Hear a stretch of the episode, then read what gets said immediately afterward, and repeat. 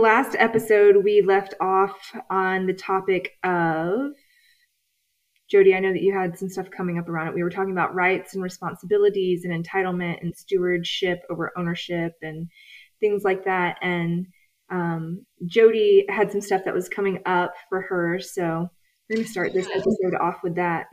You know, it started to make me like have a like a little pullback from a lot of other conversations that I've seen had in especially in the spiritual community, but it was like around deservedness and worthiness and like you know we start talking about this is my right you know? And then you know this branches out into all of this sovereignty conversation um, this started making me think about all of the conversations i have witnessed and been a part of where people have talked about like sharing codes and you know i brought this through and i'm the one that's here to bring this and it i am the governing the governing uh, authority over this information and i'm just like this goes so far y'all this mm-hmm. is like we're about to really crack it open uh, so welcome to the quantum shit show I would expect nothing less. Second episode, here we are, just cracking it right open.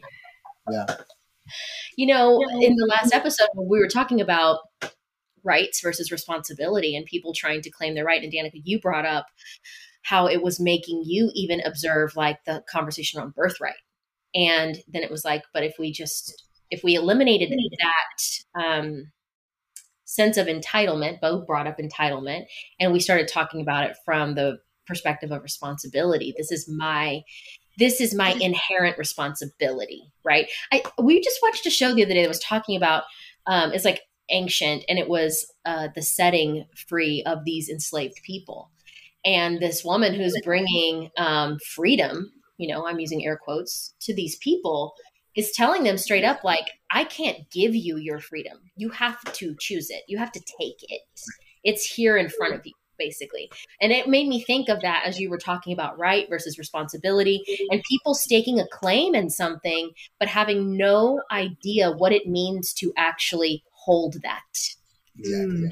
They don't know what it means to hold it. Mm-hmm. They just think, you know, this is my right. Or even using the word birthright, right? Like this is that's an ancient practice. That's a very ancient practice. And it was like the firstborn son was granted mm-hmm. access to all of the things that had been accumulated and acquired in the family. So that was money slaves um, property all of it. That was the oldest birthright. But in the story of jacob and esau okay esau was the oldest. It was his birthright to have everything that isaac had accumulated but Jacob tricked his father because he was blind, and Jacob stole the birthright. So that is an example in history where it did not follow the genetic lineage as it was supposed to because one son chose to take full responsibility and said, I will do whatever I have to do to take that thing and I will steward the birthright, mm-hmm. basically, mm-hmm. is what mm-hmm. happened story. So and that just like popped in my head. Sorry. It's like a it's like a bible program. It, it just happens inadvertently.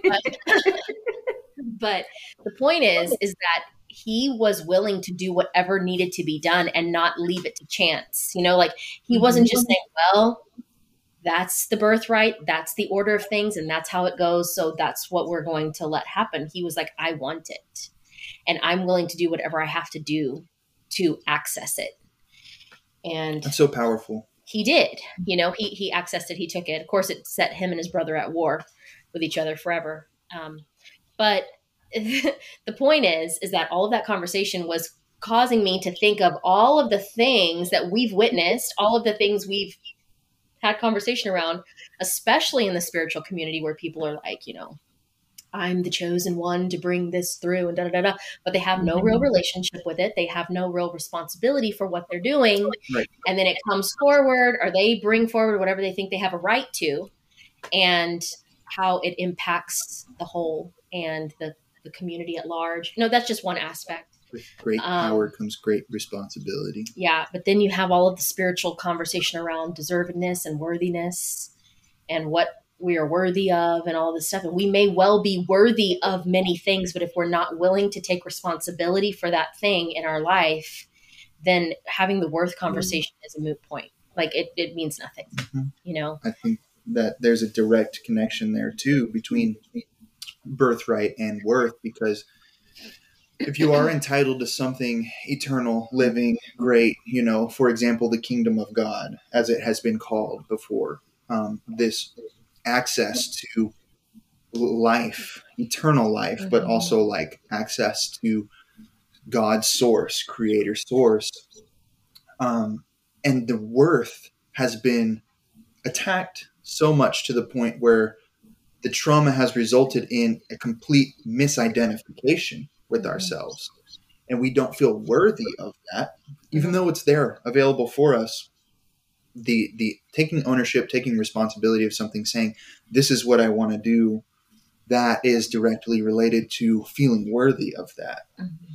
But also, you know, because if you don't feel worthy of it, you won't step into the space where you could even conceive of taking ownership over something like that mm-hmm. because your identity is rooted in something that is fallen, that is uh, basically like a trauma based mind control program or a shame based identity, mm-hmm. which is what so many of us are recovering from or healing from. Um, and we don't feel worthy of having a true relationship with God. We don't feel worthy of uh, what has been called salvation or deliverance. We don't feel worthy of our birthright. We don't feel worthy of freedom Mm-hmm. And our entire identity, our shame based identity, or that distortion has become dependent on us claiming a birthright that is not actually ours, mm-hmm. that is defined by brokenness, that is defined by trauma, separation, abuse, these cycles of trauma and abuse. And on, on the other hand, whenever it does come time to heal those wounds and step into a space of true like alchemized unworthiness, like true humility, knowing my place. This is my place. I'm not power grabbing here, which is what a lot of the people that you're talking about, a lot of people who want to um, harness a certain level of power that they perceive coming from an identity or coming from a source. Um, without actually being able to understand the responsibility of that. Whenever we start to truly heal our relationship with God and come into that truer identity that's not rooted in shame, that's not bound by trauma or defined by separation, we start to actually have access and take ownership in a way that is responsible for the power that's held there. Yeah.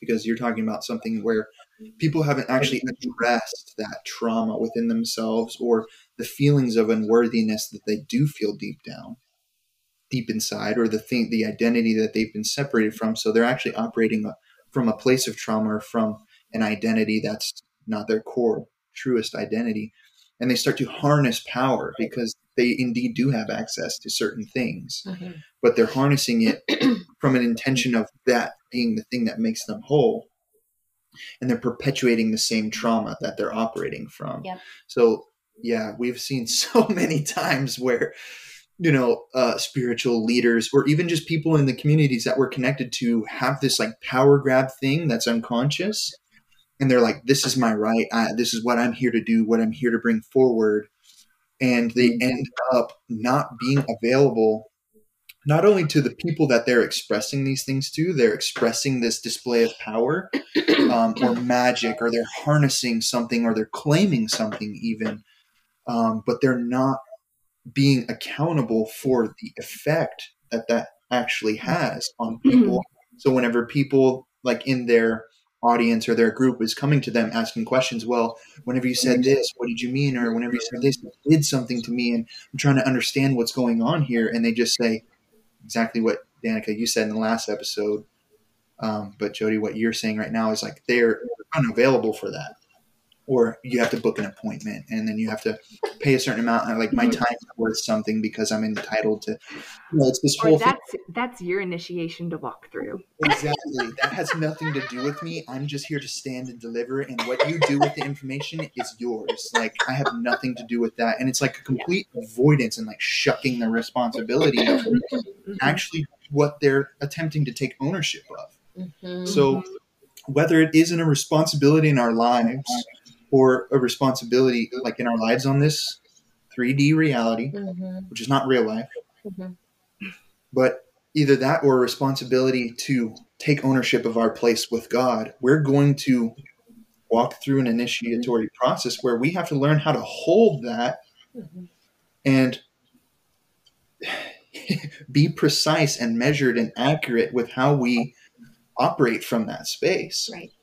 Otherwise, we're doing the same thing that Mhm. all of the world leaders up to this point have done, which is abuse the power or misuse the power. Mhm. Mhm. Or even is it even really power at that point? You know what I mean? Exactly. This this reminds me of what I um, brought forward in the final class of my course.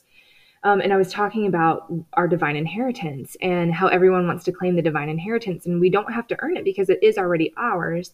But there is a very distinct code of conduct that we have to abide by if we're going to energetically realign ourselves with the frequency and resonance of that divine inheritance which comes from god right? So it's it this goes back to the story of the prodigal son. I feel like we don't just get to be like that's mine you know what i mean we have to actually steward it maintain it.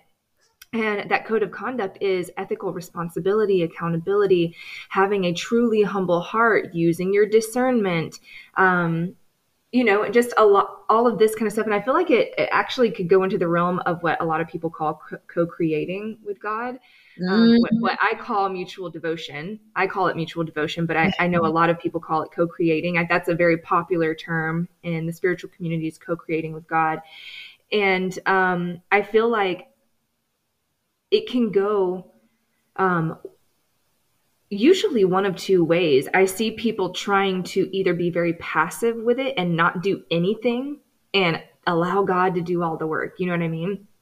Or they are really not connected with God and they're controlling it all. You know what I mean? And they're uh, misusing the power or whatever. And there is that sweet spot in in Yeah. the center i feel like is where the truth usually lies right? Right in the center of that spectrum where the pendulum swings from side to side. The truth is and and uh, is usually in the center where we actually abide by this code of conduct Mhm. in order to claim our divine inheritance but we have to steward it maintain it keep it. And there's like a whole it's like a whole process of staying aligned to the energetic resonance of it Right. Yes, this is so good. Let's 'cause crack it open. this, this is making me think of i mean because we even talk about this through our our christed priesthood which you know um that whole process is honestly about bringing people into deeper understanding of what it means to be in relationship with god from a responsible place and like reclaiming what belongs to us. But exactly what you're saying danica there is no practical application if all we're talking about are concepts and creating all these conceptual things that we're quote unquote entitled to right as children of God. Mhm. And then we don't do the work to maintain what you're talking about that energetic resonance, that alignment. That is the work, you know? And it's like, I can sit here all day and say, it's my birthright that I be provided for, right? That that is my, I am predisposed to being provided for because I am a child of God. That is true. But if I sit on my ass and I do nothing, and I sit here and go, why? Why is nothing happening for me? Why is God not answering my prayer? Because we treat God like a genie that grants Yes, exactly instead of letting God move through our lives and being the conduits that we claim we want to be for truth and good and righteousness and all these things. And we don't put anything, it's like we haven't learned the dance of co creation in a lot of Well, I feel like it's spiritual laziness to me. You know what I mean? It's to claim something and then not actually want to put in the work to keep it or do it. I mean, on a fundamental level, that is laziness. So, in the realm of spirituality, it's spiritual laziness Mhm. to me. Yes, it's like I have a right to be provided for. Okay. I can say that and I know what I'm saying when I say that.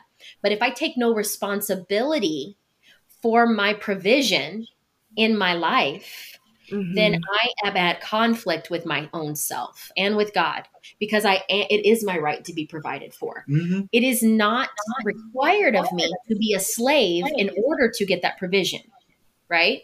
So all that's required of me is that perpetual resonance, that alignment with my source and it's going to require some kind of output. It's going to require mm-hmm. some kind of energetic movement in my life rather than just sitting here waiting for something to knock on my door and show right. up, you know, because I need it. These, Special these... delivery from God. and that can happen too. It can, but yeah. you know, it happens when we are moving in that energetic flow. Mm-hmm. That's when it happens.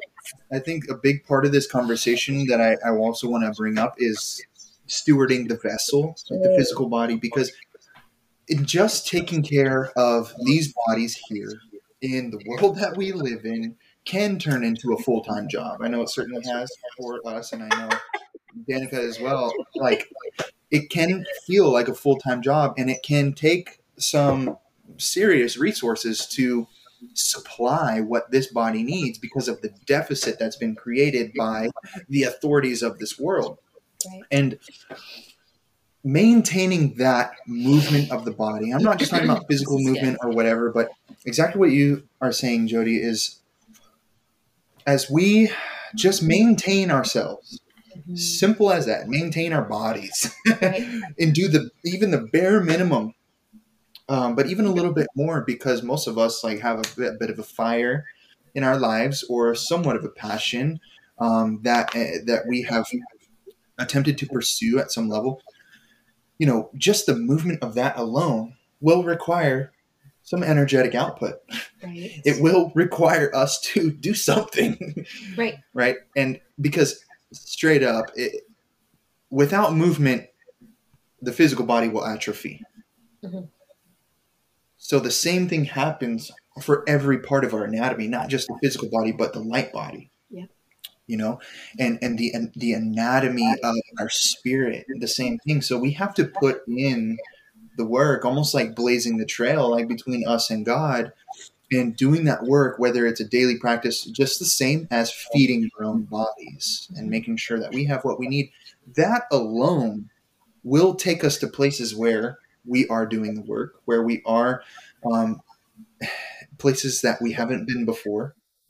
You know it, you can't not walk the trail because it will grow back over and you will lose sight of the path you've been walking. Mm-hmm. You know, just, just straight up. I mean, the grass will come back and you won't see the trail anymore. You kind of have to walk that every day to make sure that the path is there. It's the same thing with our physical anatomy, with our spiritual anatomy. Yeah. And we won't even get into the mental anatomy because uh, that's uh, the world will kind of do that for us, you know. And um, I think a lot of that what we're talking about will kind of take us out of that space, yeah. take us out of all the mental process, the thought process, and we'll get into that really deeply. But putting in some level of work just to sustain well, the vessel that we have. It's just responsibility. That's that's all it is. It's like saying I have a right to divine health, but I eat really crappy and I don't sleep when I'm supposed to and I don't do anything to nourish myself in right. any way that's proper. And I drink all day. And then when I have like I'm on death's door, I'm screaming at God like why aren't you showing up for me? Why aren't you doing the thing? And it's not to say that God's like, "Well, you didn't take care of your body, so I'm not going to do this now." It's not that. It's like we try to take ourselves out of any responsible place for what we actually create in this space. And that is what is dangerous to us because that lack of responsibility and accountability does not it, it makes us be as bad as our you know um, enslaving overlords basically in this realm. And that is what separates us and helps us access relationship with god is our willingness to take accountability and be responsible for the things that we say belong to us period. You know it's like yeah it's just so practical this is the thing it's like the responsible part is the practical part and if we take our hands off of it and like well this belongs to me but i don't have to do anything for it is like that's mm-hmm. that's delusion mm-hmm. that's well it can become reckless too right because then at that point when we remove ourselves from the responsibility and the accountability of it then there's no um like there's no uh I don't even know what the word I'm looking for.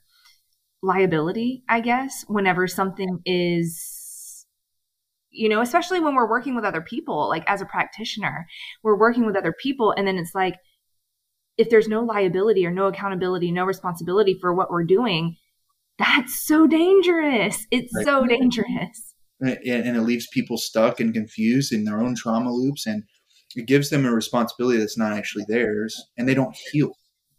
Mm-hmm.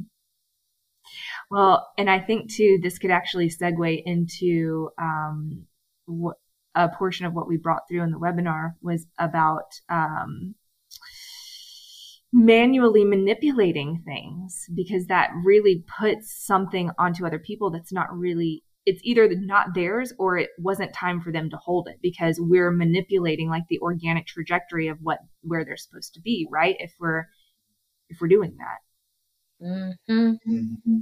I agree yeah we- yeah the role of the quantum practitioner mm-hmm. or the mm-hmm. role of the witness even mm-hmm. yeah the role of the supporter i think that that was we kind of broke into this conversation a little bit more and I know that we each have been sharing with one another. I mean, Danica, you brought it up. Do you want to share? I mean, what you're feeling around that?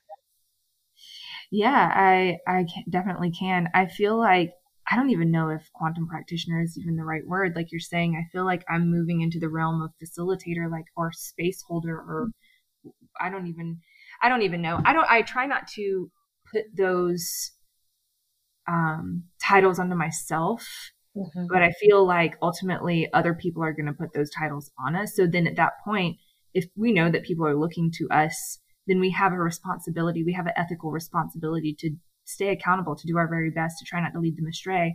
And I guess that what's just really moving for me is, um, or the way that, that, that this quantum work is shifting for me, and the scope of how I facilitate my my containers in practice. Um, what I used to do, I used to. this is so funny. I used to actually say, and I look back on this now and I'm like, this is alarming. Um, and I, I actually got this. I got this from another person. Okay, I, got, I and I and I recognize that I was regurgitating it, but um, I used to call myself like a like a like a psychic surgeon.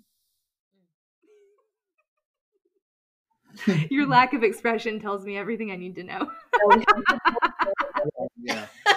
Go ahead. Yeah.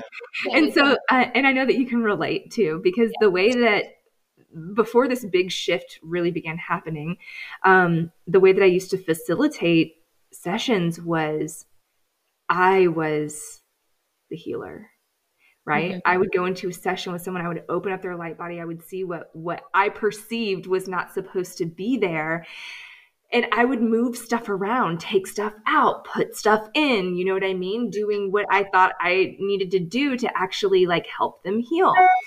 And um I look back on that now and I'm like, holy shit. this is so bad. this is so bad. It's bad because we're manually manipulating people's light bodies, trying to force them into a healing trajectory um, you know, which should be determined by their relationship with God. Lots of times the people I'm working with are not even in relationship with God or cultivating it.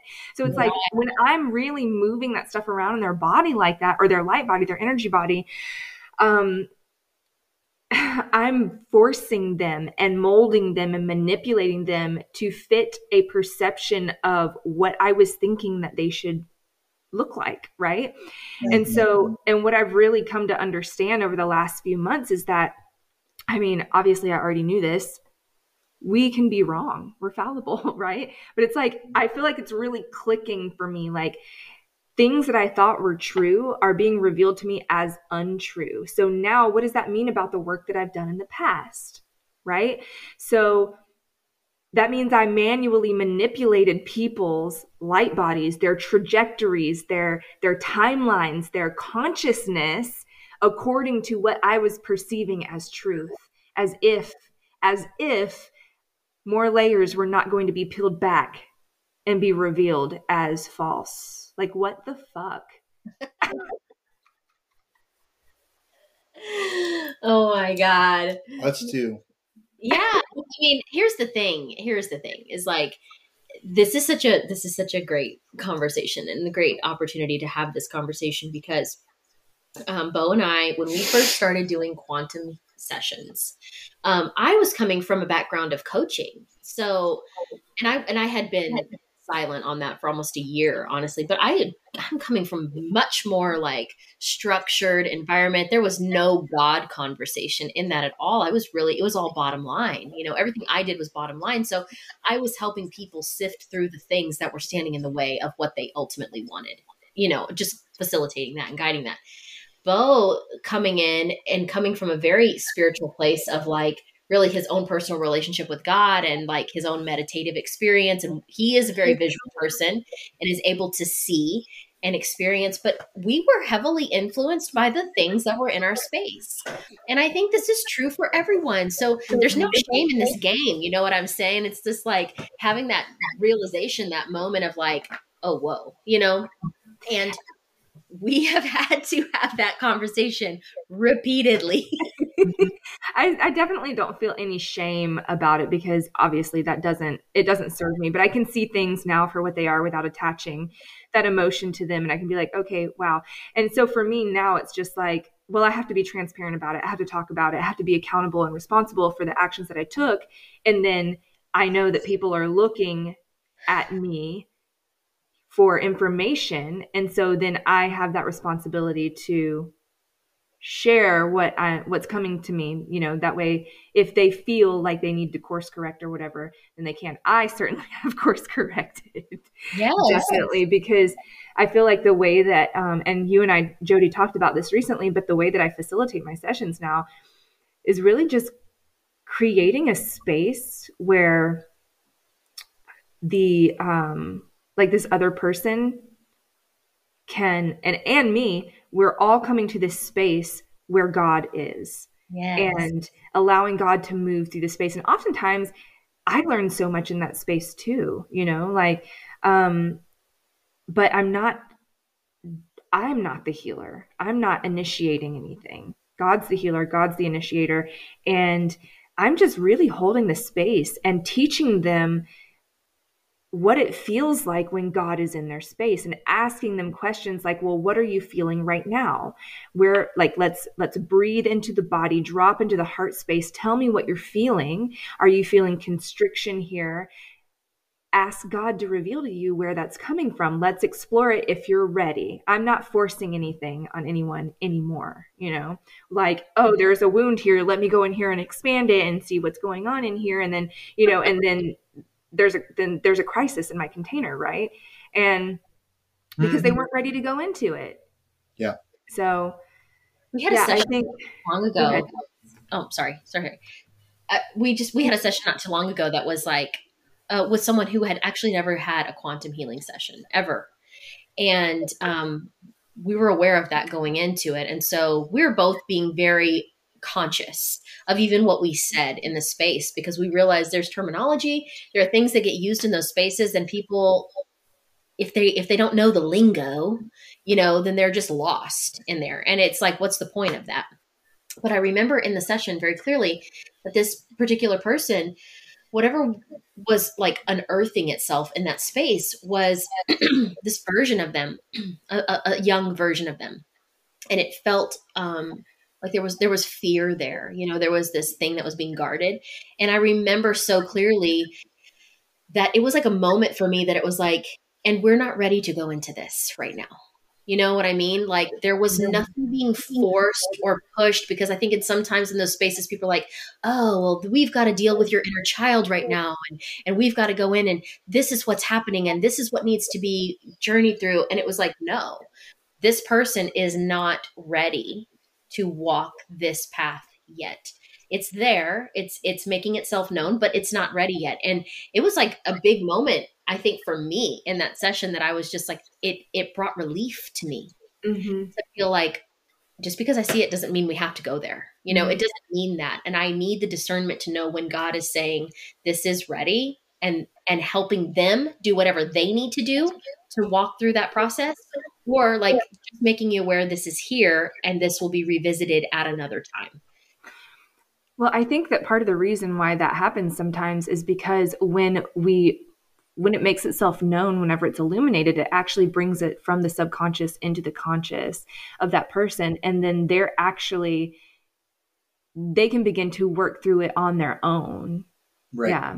So it's like not ready in that moment but maybe it's also not ready for us to be a witness to it you know what i mean yes. because a lot of times this stuff is for them to work through with god on their own Mm-hmm. Yes. And it's like there's a thing that happens, and I know it because it's happened in me where we get into those spaces with people of quote unquote healing, and we do exactly what you're talking about, Danica. We think we're the healer.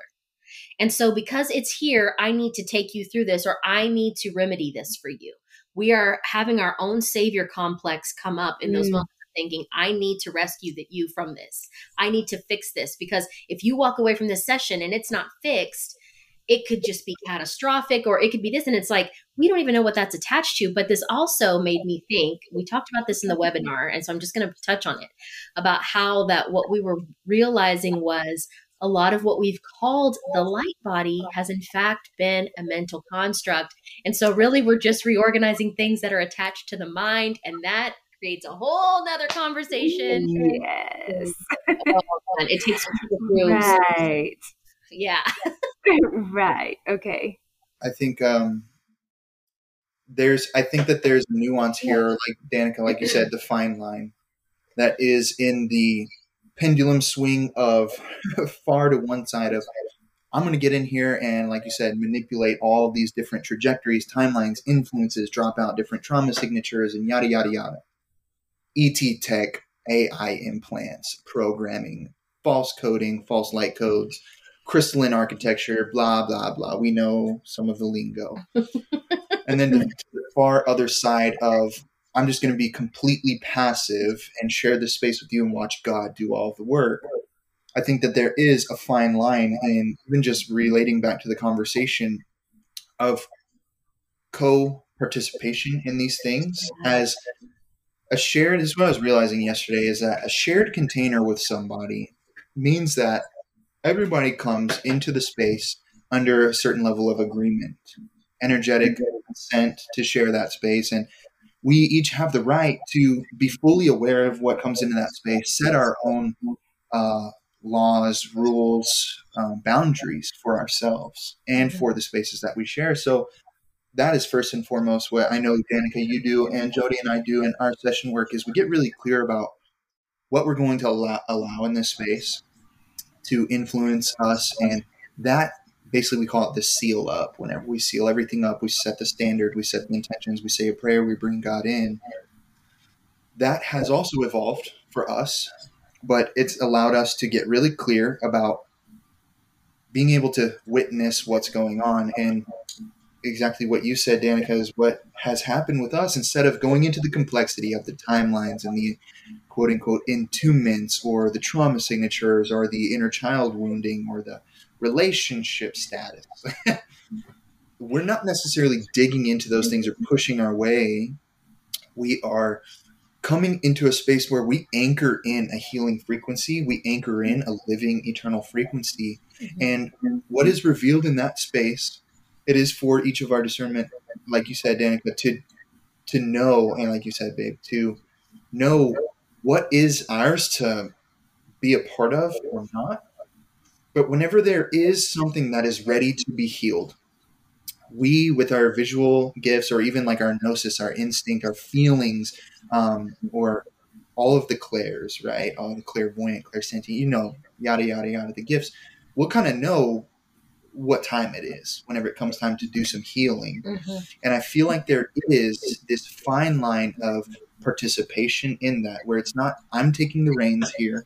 Right. I am going to move this for you, but it's like you make somebody aware of something that, for the most part, at some level, they already absolutely know. Mm-hmm. And to be witnessed in that thing from a coherent space and that standard that was set of safety. It creates security. It creates safety that they may not have had access to in the life that they live, in the relationships where they can go to confide in people. They may not have that at a level that somebody can provide that with God that has already done all the same work on the wounds for themselves that are being brought up right now in the session.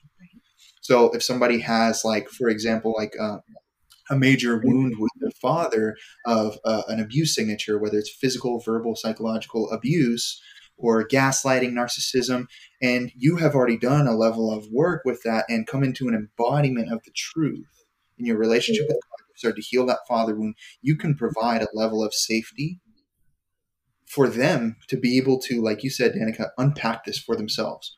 Or like a toddler, they want you there. Right. Right. But they want to do it. Mm-hmm, mm-hmm. They want to do it. But but if you like walk out of the room, they'll stop what they're doing and they'll leave and like follow you out of the room. They just want you there to provide that safety, provide that structure, and we as participants, witnesses, um, not even so much, I guess, practitioners or the facilitators, is we have a role to play in mm-hmm. what we agree to allow into that space. And for somebody to be witnessed in that space also requires another agreement. Whenever healing takes place, I was realizing this yesterday, finally getting to the point. that there is a punchline. Whenever it's time for this thing to be transformed or to be alchemized, we not only witness that, but we agree.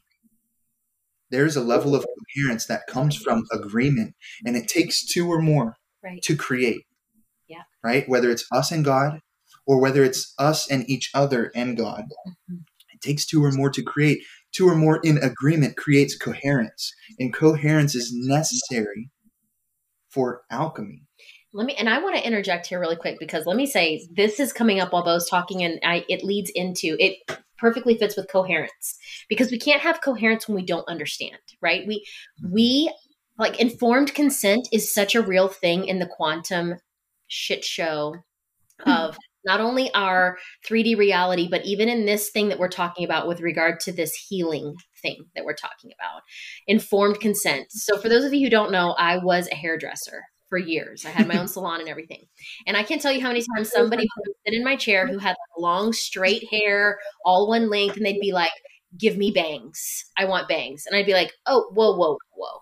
Okay, let's talk about this for a minute because I didn't, I'm not the girl that believed in if you came and sat in my chair that I was going to do whatever you asked for without giving you some background. Like a tattoo artist. Because I watched people d- get their hair done. And I, I know we're just talking about hair, but they would go do extreme things to their hair and then be pissed a week later and be like, nobody told me it was this much work. Nobody told me I had to wash my hair in cold water all the time to keep the red in. You know, it's like I would sit and be like, okay, let, let's have a real conversation. Are you sure you want bangs? Let me tell you what goes into having bangs. Okay. This is what your everyday life is going to be like with bangs. This is what's going to happen to your hair when you style it. You're going to have to style it because I'm going to fix it today. And when you walk out of here, you're going to love it. But if you don't fix it, you're going to hate it every day of your life. And you're going to have to cut your bangs every six weeks. Are you ready for that commitment? And people would sit in my chair and be like, forget it. Just just give me a little trim on the bottom. And I'm like, yeah. okay. And sometimes people will be like, yes, I'm fully committed to the bangs. And I'm like, okay, I want to make sure you have all of the possible information in front of you before you make this drastic change. And I feel like a lot of that is missing when it comes to this kind of healing practice. There's not enough information being given in these spaces, giving people the ability to choose or to participate in their healing. They are not informed on what's going on. And we just assume people understand or we assume people know. And if we do this thing or we do that thing, that we think they're already prepared to handle whatever the fallout is of that. Mm.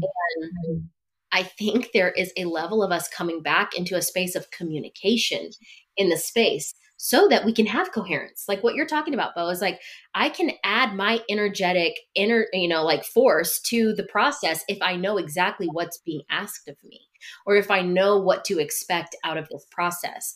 And I think there's just some basic fundamental things like that that are so beneficial in a healing space that promote healing. You know, just like there's awareness. Oh, okay. Then I can relinquish. I can't tell you how many times I've gotten in the field with people and it's like I can't even touch anything because there's so many walls up. You know, there's mm-hmm. there's so much like uh, reservation in them. Why? Because they they don't feel safe. Yeah, You or know? it's even us as a pair, a man and a woman going in with somebody. There will be uh, situations where I don't have access, Yeah. and you absolutely do, and I'm not seeing anything, feeling anything, or it's very clear like you're not allowed in here, and I'm like, I'm looking at Jody like, babe, you got nothing, or vice versa, right. Right. because of the the trauma, the wounding, the safety that's required for healing to actually happen. That's it. and that's what people are investing in with the quantum session work and at the same time like i think that just want to touch on this too is to look at like a monetary exchange for some sort of um, process like this i think it can go into a ton of nuance and what people are comfortable investing in or not seeing the worth in it or not uh, i think it can be described by each different person who offers this space this sort of container um, in different ways why they have if they set a price on it why they have that price or why it would be uh, more sterile even or more clinical than or, or even that role of ethics coming in Mhm. Than just two friends having a conversation like this. You know like in this container this is three friends having a conversation and being witnessed in that conversation. Right. and there are more participants than just mm-hmm. us three in this conversation i feel like. But we're not going to start breaking apart our own trauma and wounding. And that could happen organically too but there's a specific space that's created Right. by those who have actually come to a level of alchemization with their own wounding and have traversed different identity crises or um, artificial intelligence timelines so on and so forth and come back into a space where they can navigate something very specific for somebody who has not walked through that. So whenever people invest into this looking at the monetary exchange is just another representation of the energy that's put in and exchanged. Right. For that process. It's it's really to each person what it's worth to you. And um, looking at what else you would exchange that same amount of energy for uh, when it didn't have to relate to your own healing you know and let's just get real with ourselves. Like what are we investing in? And it's just an honest question for each of us to ask. And an an honest um, option. Like it's an open option for each of us to invest in something that they deem worth what is being asked. Mhm. you know whatever it is whether it's a healing container or working with a certain person um, you're obviously not paying monetary value for a relationship with somebody but the container and the space that's being held in that experience i mean you have people who go pay more to joe jump out of an airplane. I mean, it's like what what is it worth? What's it worth to you? And so each his own but i think um, i really would like to just see one day a day please god where people don't bitch and moan about others uh, putting a monetary value on what they're offering to people Mhm. because you know Well, I, I, I mean the the the basis of it is that we have we also have to exist here in this world, Right. and we have to abide by this agreement of money. You know, if we're going to actually survive, and it's interesting because people will come to a space and be like, I am entitled to health and wealth and all this kind of stuff, but I don't like your prices. You're not entitled to it. I am, but you're not. right? So it's really interesting because as much as I would love to offer my time and energy for free to people and sometimes I do. Sometimes it's appropriate it's appropriate for me to offer a trade or to offer something for free for someone, you know. And um but ultimately I also have bills and we also have to eat and we have to take care of our bodies we have to sustain ourselves here in this world and and i think that sometimes people forget about that because they feel like they're entitled to healing work. That's my birthright. That's my right. That's my right right? It's my right to be healed. But they forget that part of that initiatory process is the money exchange because money essentially is energy but then there's a whole like initiation through like money enslavement and stuff too which was you know mm-hmm. difficult f- for me, uh, in particular, to break down um, because I didn't come from a lot of money. So when I had it, um, I was on one end of the spectrum or the other. I was either trying to hoard it and save it and not putting it back into circulation, which was throwing that that scale, that balance of giving and receiving, the law of reciprocity, right? It was throwing it out of balance. Or I was on the other end where I, I was like Butterfingers and just putting it all back in circulation and having none, you know? So now I'm finally at a place where it's like, if I find the value in something, I have no issue whatsoever paying that person for their time, their energy, their expertise, because I find value in it. When people come to me and they're like, you should be doing this work for free because this type of work is healing work, everyone's entitled to it. They don't really find value in what I'm doing because if they did, they would they would give me the exchange that I'm asking for, right? Because that's what I feel like my time and my energy is worth. And now I do agree that sometimes it can get kind of outrageous and astronomical with people being like, you know, I'm going to charge four thousand dollars for a 30 minute session or whatever. I I feel like that's it happens. Yeah, it happens. And but you know what? I don't write them or email them and be like, this is outrageous. what it is is I don't find that that is valuable to me enough to pay that amount. So I'm not going to do it that doesn't mean there's something wrong with them or how they see and value themselves or their offerings. It's it's me. I don't find the value in it. So again, here I'm taking responsibility and accountability for the way that I feel about that. Mm-hmm. mm-hmm. Well, and let me say this too, because this fits perfectly with this whole conversation around responsibility versus right. Mm-hmm. And it is our birthright to heal and we have to take responsibility for our own healing right? So even in this conversation I've, I've seen i've seen people do this whole thing like i want to offer my services for free because everyone should have access and all that kind of stuff. But when we do that how altruistic. Yeah. When we do that we jump into a mode of taking people's responsibility away from them now, mm-hmm. maybe not in every case, because like you said, there's times when it's appropriate to offer something for quote unquote free. But let's be let's be clear. There is no such thing as free in that sense something in this nothing. in this mm-hmm. dimensional space. Yeah. That that is not real. And quite frankly, that goes against universal law You're because the universal law of exchange. There is there always has to be reciprocity, or there will create deficit, and now we're in a consumptive state, right? And that's right. what we're doing. Parasitic, exactly. Right. It, it, yeah. it parasitic. So, you know, exactly people have all these arguments around you know healing work mm-hmm. and money and how it's related and breaking down programs around it and blah blah blah blah blah. But the fact of the matter is we're keeping this mm-hmm. conversation right where we started and that is right versus responsibility.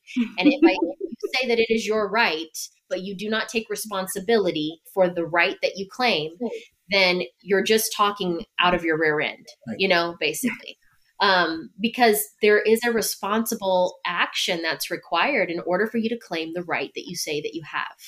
And so I think that we have to grow up. You know, I think that there has to be some freaking spiritual maturity and otherwise in terms mm-hmm. of responsibility and accountability. Those are two attributes of a spiritually mature person. And mm-hmm. that's what we really are speaking to when we're talking about this. We're talking about growing up already, you know, and stopping all this bickering and all this craziness and claiming that this is yours or claiming that that is yours and maintaining some childish viewpoint or how you try to take what you don't want to hold responsibility for. Mm-hmm. Or open up containers and say that it's your right to bring this or that forward and then not take the responsibility for what that information is going to do once it's left your mouth and hit the ears of the people who listen and then be like well that's not mine to mm-hmm. deal with that's yours to deal with. And I, that's what i appreciate about you so much danica is that you have consistently shown up in spaces where it is not easy and you have taken responsibility for the things that you've said You've taken accountability for the things that you've done, and you've done it very openly and um, authentically. And it has put you in crosshairs with people. You know, unfortunately, that's what I'm saying. It's like it's time to grow up, people. It's time to grow up. It's time to start honoring when people are willing to say the hard things. And if you don't agree, you don't agree, but you don't have to go shooting people down right. because they said something that challenged your identity. You know, like let's let's all chill out. Well, I think the issue here is that I'm not challenging anyone's identity. I'm challenging ideas that they're attaching their identities to. Oh yeah. So then, so then that becomes a problem because they're identifying with external things and then whenever I have questions about those external things, they've attached and entangled their identity into them so then they feel like I'm questioning or challenging them as a human being when I'm actually not, you know. And so um there was something that you said earlier um, that I wanted to touch on, and it was about um, I guess taking account taking responsibility for the things that you say and how it's going to reach people's ears whenever you say it or the things that you do. And I think again just acknowledging the nuance here because I do I do believe that ultimately we are not truly responsible for the way that people perceive or receive us, right? But in that same breath, I do believe that we are responsible for our own delivery mm-hmm. And that we need to take accountability for those moments when we probably need to adjust our delivery or recant it entirely. Right. Right. Agree. Yeah. Because straight up, I mean, like we talked about in the first episode, is that whenever something's being delivered from a place of truth, it will mend. It will inevitably take a step towards mending. And even if people do struggle with something for a while, this isn't about being apathetic. You know, like exactly what you're saying, Danica, is like, you know, there are going to be people who react to certain things because there are there are things inside of them being illuminated as we have all experienced for ourselves. I mean, babe, how many times have you said something to me and I have just stood there like shook, shook just really shaken up and then my whole body goes on fire because i'm just like why did you have to say that? You know? And it, it's only because i'm having that reaction in me and there's a part of me that's been hidden for so long in darkness and i have even subconsciously tried to hide that for myself and it's being illuminated. And yes there was safety provided in that space and it was safe for me to process that and yes i was feeling shame in those moments and yes i had things to heal and it wasn't your responsibility um, for my reaction. Like my reaction wasn't your responsibility. And just like Danny said, is if you had shown up and been like what you call spiritual arsony, right? and you're coming from a wound, right? Mm-hmm. Because like that's why I said whenever something's being delivered from truth, it's not being delivered from a wound or to compensate something or to mm-hmm. justify or or eat or deny mm-hmm. anything. It's just is what it is, and there is that deep level of compassion and empathy and openness still, and willingness to hear. Um, and it allows the space for people to do with that what they will. Right? I think that there's a clear um, difference between delivering something from a space of truth and then delivering something from a wound, even if it's true. Mm-hmm right? And that's still not truth. That's still just honesty. Right. Mm-hmm. You know, right. so it's like it brings back that conversation. I think it was in the first episode that we had it, where it's like, I'm I'm just telling you so I can be honest, and I'm just going to leave that there. And it's like, mm-hmm. it's like have to follow that up with truth. Like we're going to be honest, like in our our relationship here in this show, like in our friendship beyond this space is like we have been honest with one another many times Mm-hmm. And if we just left that honesty there, it would have probably done a lot more damage um, whenever the intention was to just be honest. Yeah. So whenever we are honest, that's valuable, yes, but the value comes from the truth that's held beyond the honesty. Mm-hmm. So I can tell you, you're pissing me off right now. But the truth is, I'm pissed off because I have a wound. Yeah. You know, and, and, I'm honest with you and I'm able to say what I'm feeling or I'm I'm afraid of something, you know, like it's important to express certain fears but to express the fears to get them off of us and put them on someone else to take care of that, that's honesty. Right? I'm, I'm just scared shitless right now. Somebody needs to do something. the truth would be I'm afraid of this because my faith is shaking because I have a wound. You know, mm-hmm. because daddy wasn't there or whatever, you know. I mean, it's just like that's that's my own shit. I mean, that's that's my own experience. I mean, Oh how many times have mm-hmm. has has my faith been a question because of an abandonment wound that I have with my own father? So it's like right. I can't put that abandonment wound on you whenever you're here fully open and ready for me. And so that's even clarifying the difference between honesty and truth. And I just think this is such a badass conversation. I think that if we could all learn to do that and get comfortable doing it, um, get get comfortable challenging our ourselves, being being truthful, not honest, but truthful with ourselves, and then let that come out in our relationships around us. This brings me back to something that you've said often, Jody, about how. Um, sorry, I had to pause because I thought my chickens were screaming again. For those who, who listen, I have some chickens and they scream and sometimes i have to check on them so um, it brings me back to what you were saying about how it could actually restructure what we call community Yep. Yep. I, I mean, oh my gosh.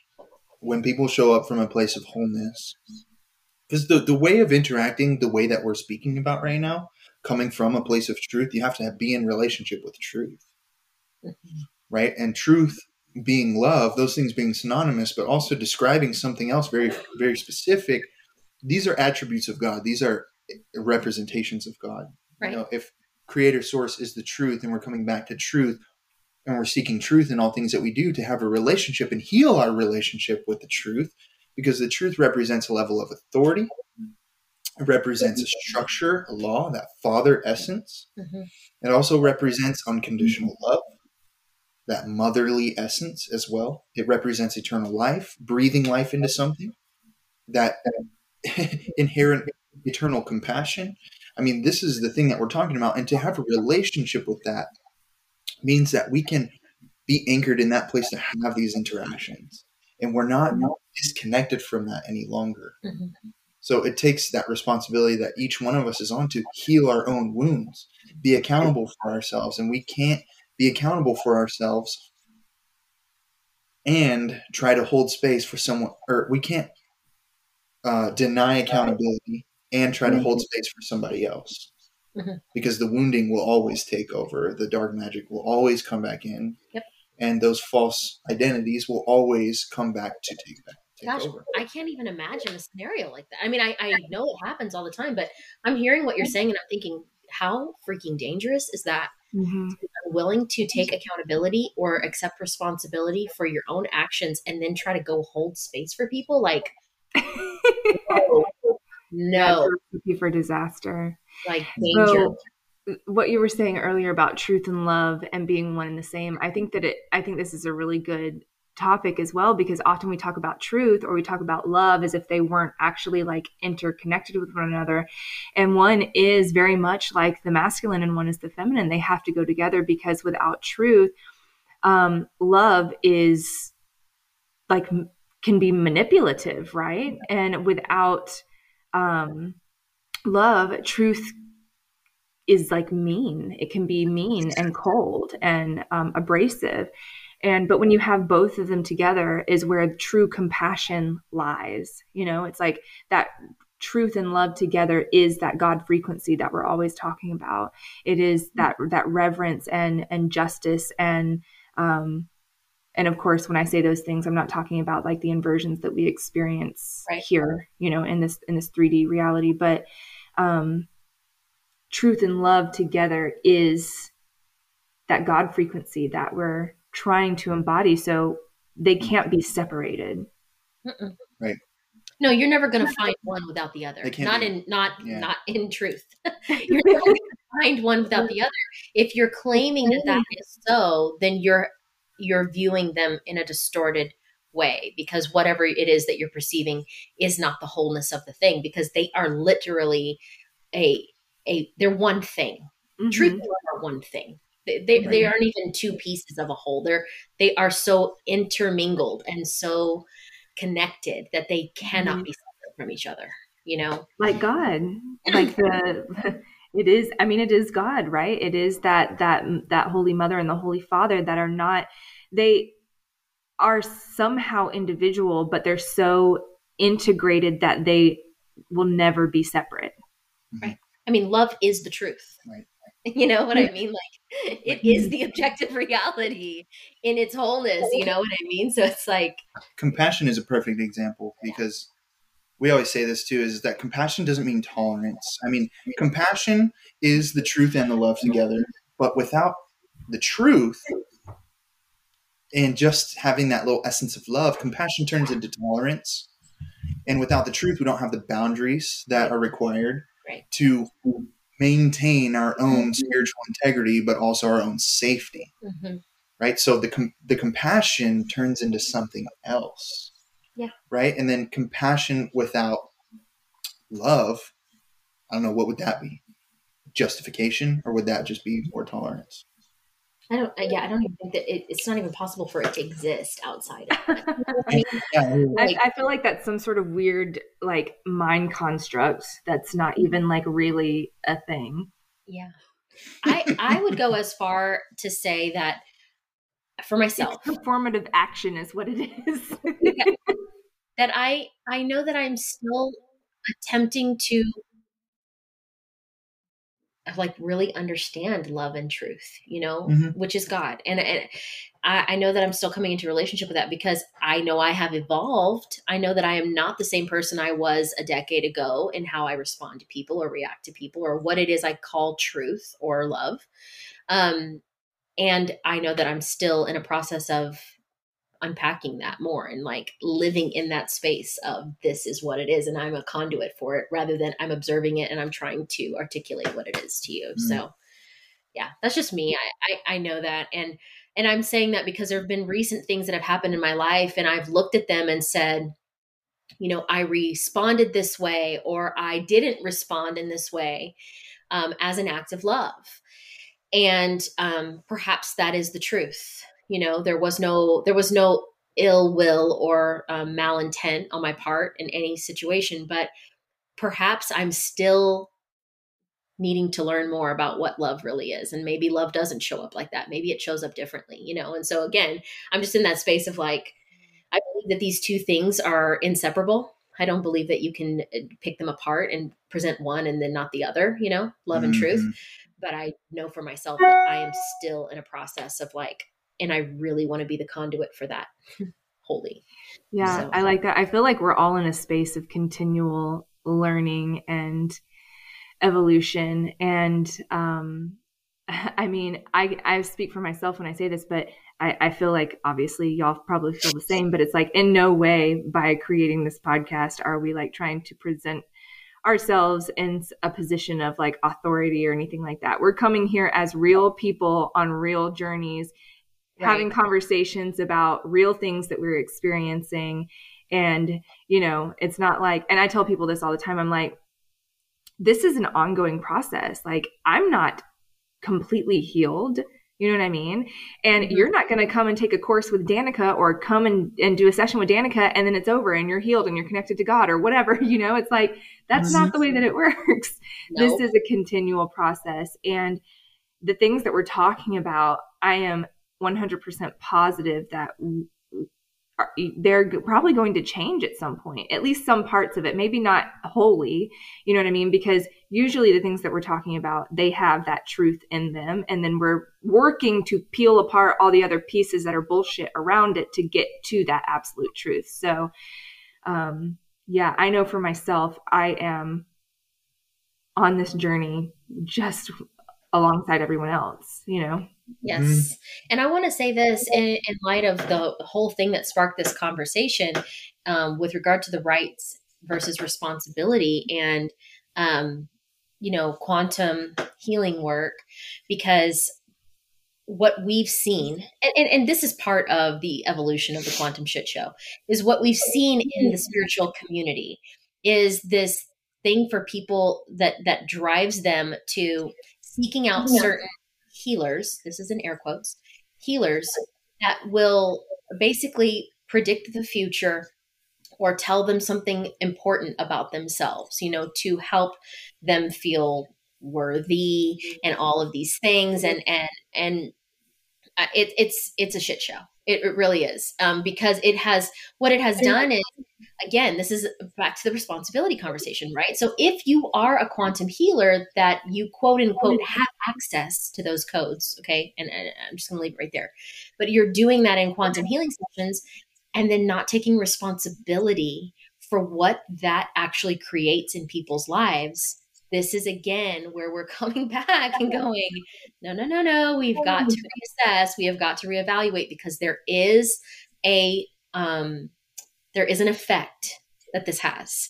When this happens, even if you feel completely aligned to doing that kind of work in a quantum session and you're uncovering entombments and you're pulling up timelines and you're telling people this is who you were in this thing, you have to understand your work has repercussions.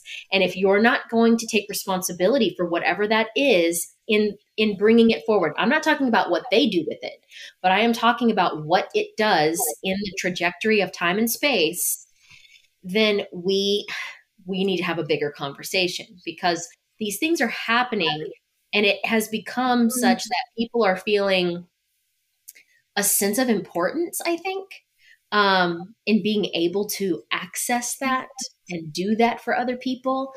Um, but I don't believe that full responsibility is being taken on the part of the quantum practitioner in every situation. And they're going, and when I deliver this information, this is the potential that this could create, you know, for them and for me. Because if you're in the space, it's creating something for you too mm-hmm. you know it's doing something in your space too and so anyway i'm saying all that because this is what really we started seeing and witnessing in terms of one of many things mm-hmm. that was like we're holding this and going this is a shit show you know and mm-hmm. this is creating more chaos it is not creating tidiness and neatness and cleaning things up it is stirring the shit pot and so what is truth you know where's the truth? And it's decorating people's wounds, so to speak. You know, it's just putting shiny things on these wounds and glamorizing them, building alternate or false timelines, manipulating the trajectories. But what it's not doing is facilitating real healing mm-hmm. on a quantum level, which is that like cellular level, right? It's not actually providing a, a, an avenue for for healing. And so um, I think that I think Shannon actually said it best whenever she was like, "Well, how did these things help me now?" Right. right. So, and if there's any validity to what is being shared in those spaces about who you were in this time or that time, hopefully what's being done is not that you're correcting a trauma in that timeline, but that you are extracting yourself completely and collapsing everything that that timeline represents because then that gets us into a whole nother conversation about all of these synthetic trajectories. So with that yeah for next time. For next time. All right well thank you for joining us today on the quantum shit show and we'll see you next time. All right. Peace.